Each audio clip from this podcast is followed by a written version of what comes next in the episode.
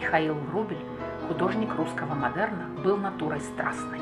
Адриан Прахов, профессор Киевского университета, пригласил Врубеля для реставрации фресок в Кирилловской церкви. В сошествии Святого Духа на апостолов четвертый апостол справа от Богородицы – портрет Прахова. Лицо его супруги в иконе Богоматери с младенцем. Эмилия Львовна стала для Врубеля роковой музой и объектом культа.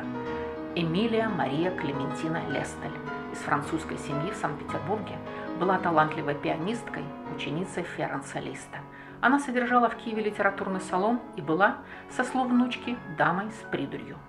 Не красавица, но все очарование в огромных голубых глазах и пухлых губах.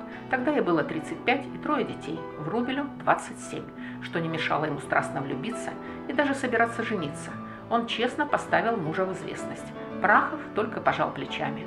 Это Эмилия пригласила художника на оперу «Демон».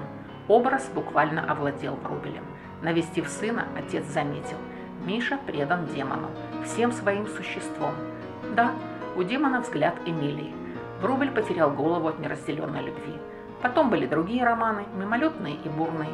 Когда 40-летний художник сделал предложение Надежде Забелле, все знали, это не всерьез. Но Забелла стала его женой, музой и последней любовью. Первая сопрано в опере Мамонтова, солистка Мариинского театра, а римский Корсаков многие партии писал под нее.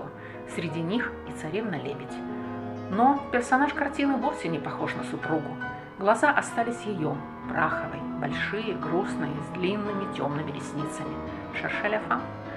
Внучка, ее точная копия, говорила, если даже у Эмилии Львовны случился роман, что из этого?